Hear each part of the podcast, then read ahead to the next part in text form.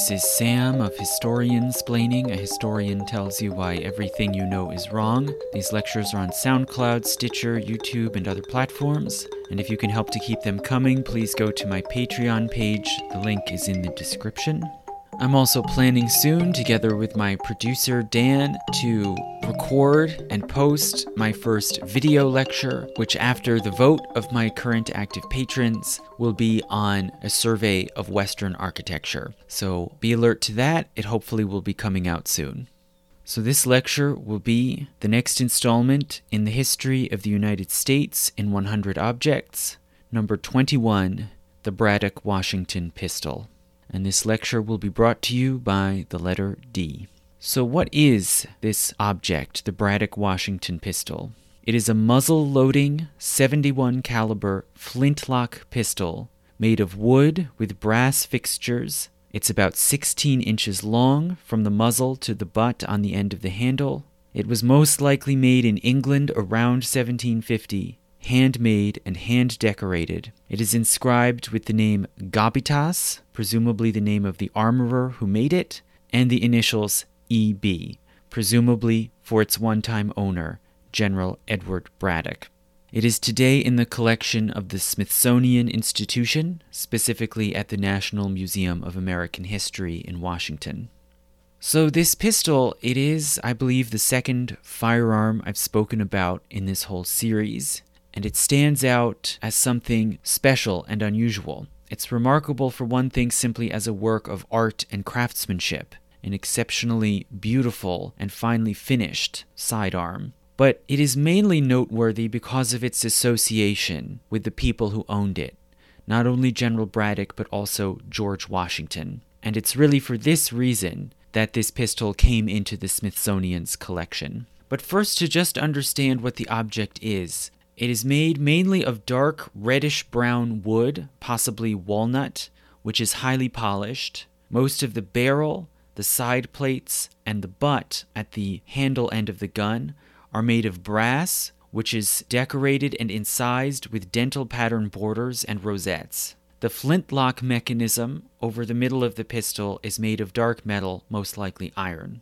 How would a weapon like this have functioned? How would it have been used? Well, it would have been mainly symbolic and decorative, more than for use as an actual weapon. The mechanisms of a flintlock pistol, as they were built in the 18th century, were fairly unreliable, and they could often fail to fire for various reasons, including moisture, dampness. The failure to actually set off was called a flash in the pan. That's where that term comes from. And they generally could not be aimed precisely either. So this was a pistol that almost certainly did not have riflery, meaning grooves, inscribed into the inside of the barrel. And that meant that a bullet or a musket ball would fire out and it might bounce around, deflect on its way, come out with different sorts of spin, and have a very unpredictable trajectory after firing out of the muzzle. Hence, as a result, a pistol like this was not very good as a long range or long distance weapon.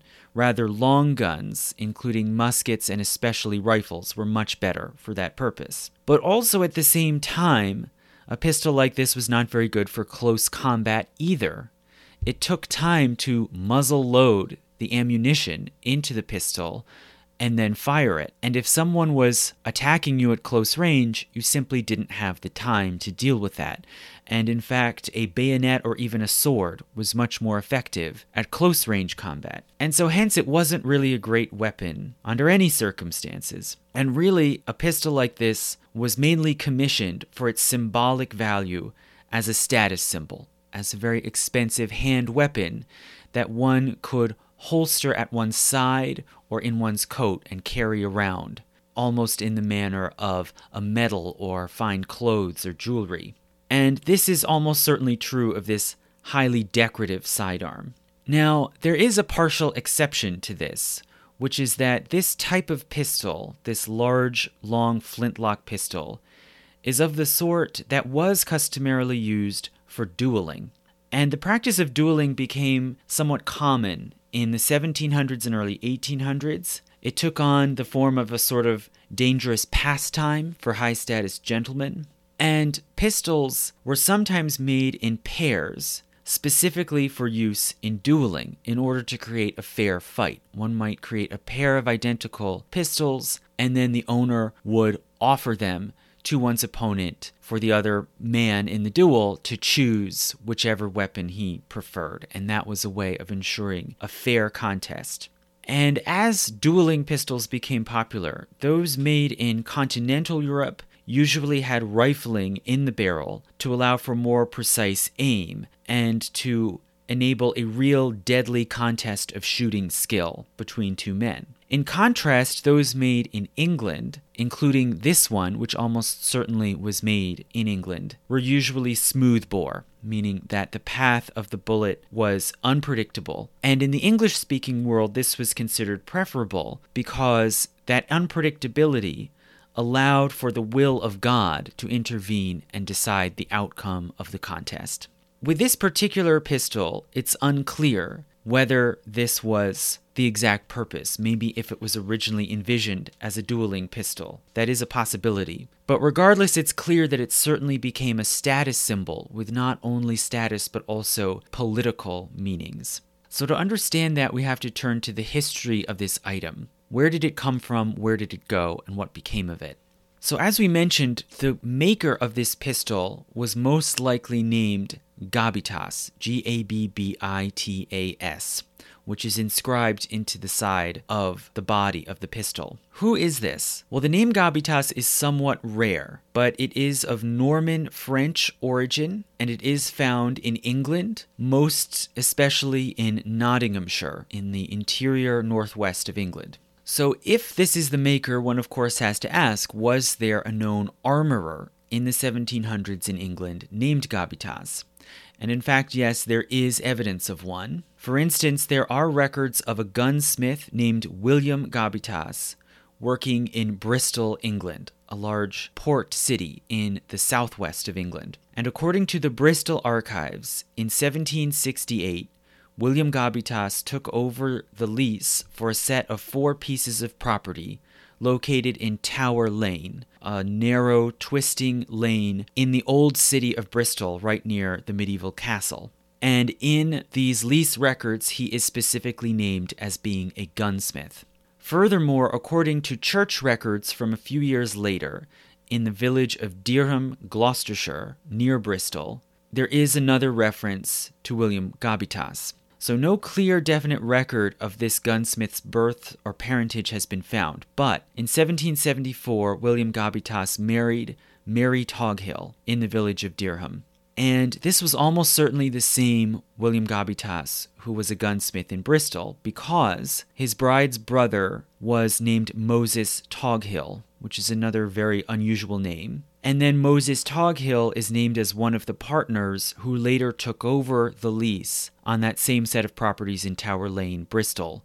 So, hence, what we can say from piecing together these records is that there was a gunsmith named William Gabbitas who took up possession of a space, probably for workshops, in Bristol in 1768, and then got married in a nearby small town six years later in 1774.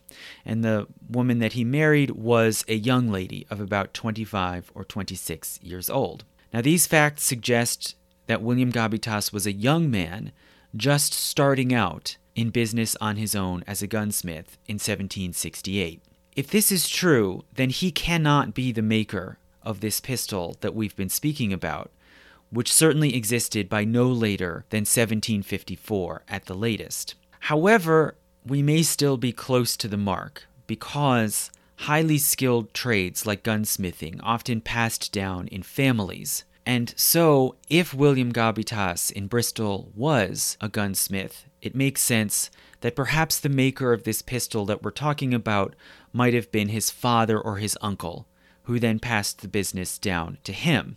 And furthermore, the commercial records from the same city of Bristol also show that a William Gabbitas was the co owner of a privateer ship called the Triton, which went out on a voyage in 1758, and he also was the co owner of a slaving ship in 1763. And this is the sort of thing that wealthy, successful artisans in their mature years would often do. They would take some of their capital and invest it in mercantile ventures. And so perhaps it might be that this elder William Gabbitas, who was already something of a wealthy man in Bristol by 1758, he may possibly have been the gunsmith that we're looking for, who made this particular pistol. It's possible, but we don't know for sure.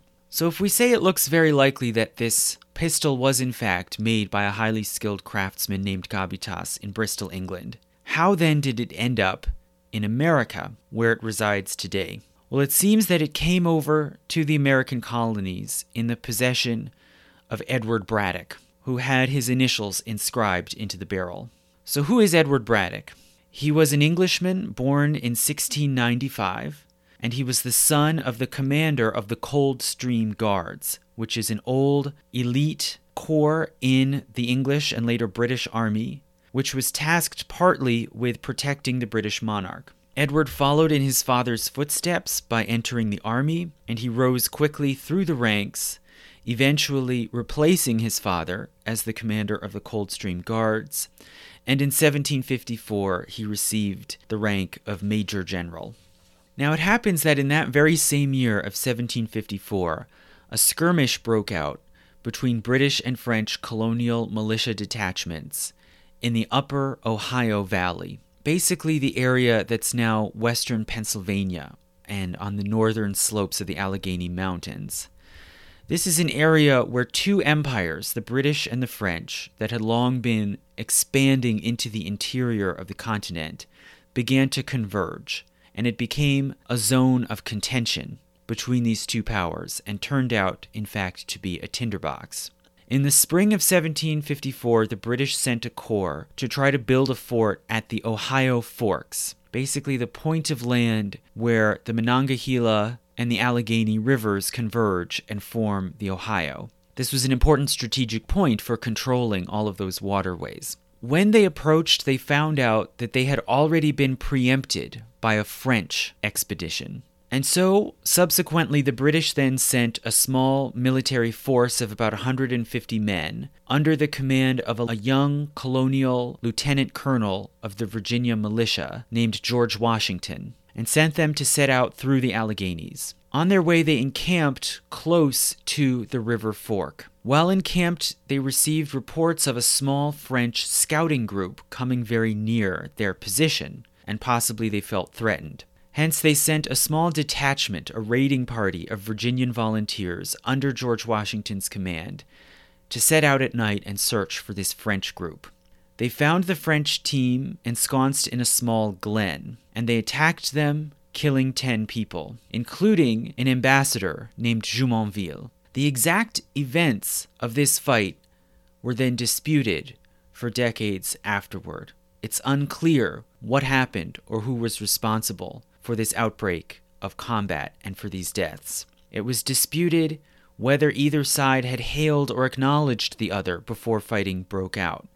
It was disputed who fired first, and it was disputed as to whether the British forces had fired on and killed wounded Frenchmen on the ground. So, this was a subject of controversy and uncertainty, really, for the rest of the lives of everyone who survived. But regardless, after this initial firefight and killing of 10 Frenchmen, the British then had to suddenly retreat, knowing that French retaliation would soon be on the way. They fell back and hastily built a primitive fortress called Fort Necessity, which shortly after they were then forced to surrender to the French. And the uproar over this frontier fight in the Alleghenies led to the early rumblings of war. And as tensions escalated, Britain dispatched General Braddock to America. And reportedly, Braddock brought with him this particular firearm that we have been talking about. According to the book titled Ill Starred General Braddock of the Coldstream Guards, which was published in 1958 by a Baltimore journalist named Lee McCardell, Braddock's personal servant named Bishop had a variety of duties on this expedition to America with General Braddock, including that Bishop, quote, would look to the general's pistols, a beautiful pair of brass fitted flintlocks, officers' lightweight holster pistols made by Gabbitas, a Bristol gunsmith. Their shining 8 inch brass barrels, belled toward the muzzle, were set in polished walnut stocks. Engraved on the monoplate of each were the general's initials, EB. Must have cost at least 8 or 12 pounds for the pair. And that's the equivalent to several thousand dollars in today's money. Now, the author of this book that I just quoted, Lee McCardell, does not cite his sources. But if what he says in this book is true, this demonstrates the tremendous value of these pistols. It also shows, moreover, that this one that we've been talking about was part of a pair.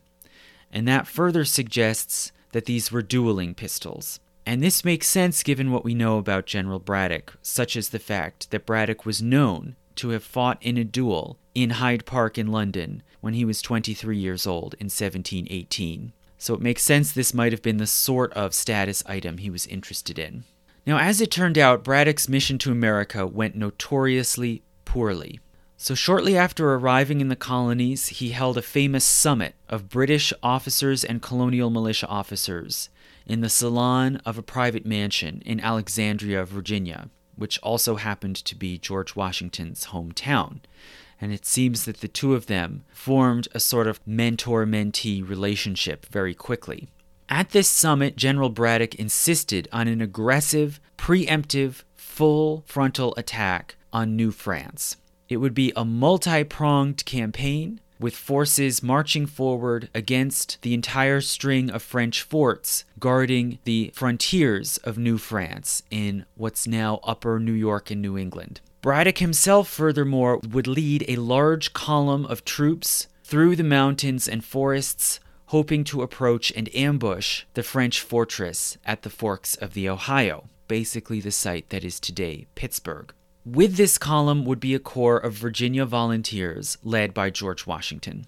On July 9, 1754, this column, as it advanced, was unexpectedly intercepted along the way by French and Indian allied forces. The British tried to fight back against them, but the column was quickly trapped, surrounded, and caught in deadly crossfire. Braddock repeatedly tried to rally the British troops and counterattack, but in the process, Braddock was shot in the chest and fell. The remaining British forces broke and fled. General Braddock himself was then borne off the field by a soldier. He later died in the camp a few days later on July 13th. He was buried and reportedly the religious service at his burial was presided over because the chaplain also was wounded and unwell. It was presided over by George Washington. Reportedly, on his deathbed, General Braddock gave to Washington his ceremonial officer's sash and his pair of pistols.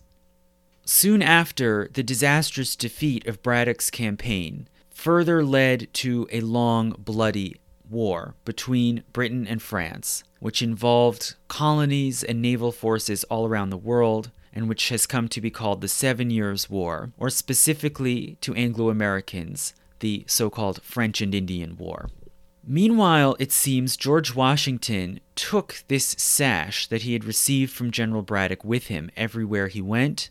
It remained in his personal possessions and is still today in the collection at Mount Vernon in Virginia.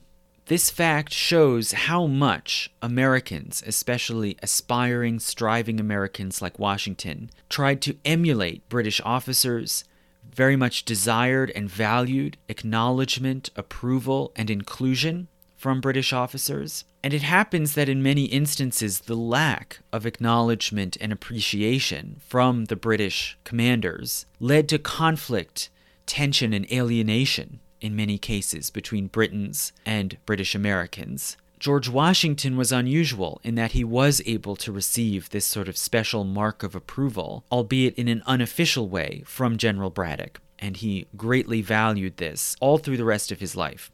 Moreover, there is clear evidence showing that George Washington kept at least one of the pistols that he reportedly received from Braddock, and that he continued to carry it with him during the Revolutionary War 20 years later.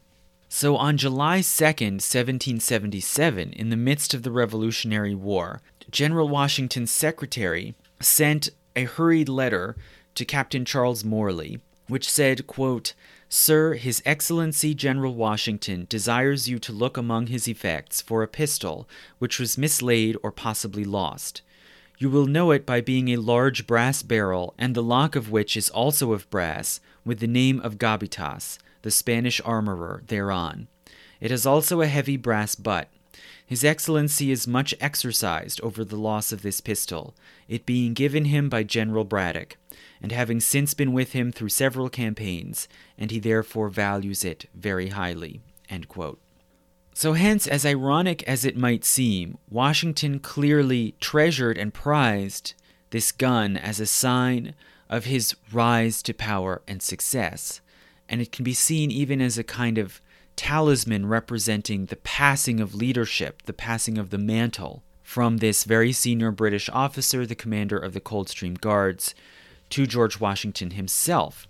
And this is true even though, ironically, Washington was engaged at that moment in a massive rebellion against Great Britain.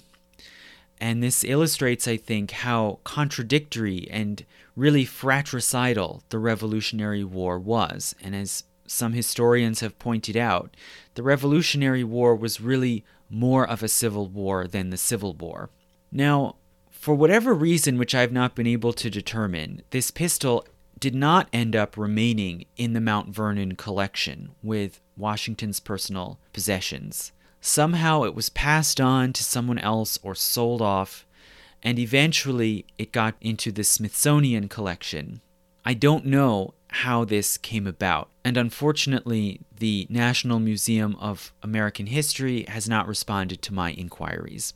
But it does make sense, all in all, that it is there because of what it encapsulates and symbolizes about the very complicated, rapidly changing relationship between Britain and the American colonies, which had for a long time had tensions and contending goals and interests, but which only really began to rupture in the 1760s because of the Seven Years' War, because of these anxieties and jealousies about status and titles, and the difference in power between British and American officers, which then, of course, really blew up into open conflict after the end of the war, with acts like the Stamp Act trying to extract wealth from the colonies to pay off the enormous war debt.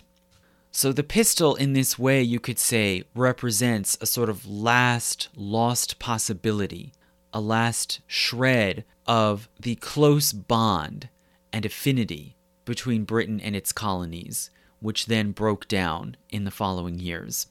So I'd like to give special thanks to Eric Gabbitas, the direct descendant of the gunsmith William Gabbitas, who presently lives in London, England, for his help with the genealogy of his ancestors, the Bristol Archives in Bristol, England, and finally, of course, the letter D, and more specifically, my current active patrons whose names begin with D Don Gittick, Dan Hernandez, Dan Solomon, Daniel Tobin, David Aslanian, David C. Lavery, David J.J. Newsom, David Whitworth, Deborah Bazis, Deborah Webster, Doug Borowski, and Douglas Horgan. Thank you.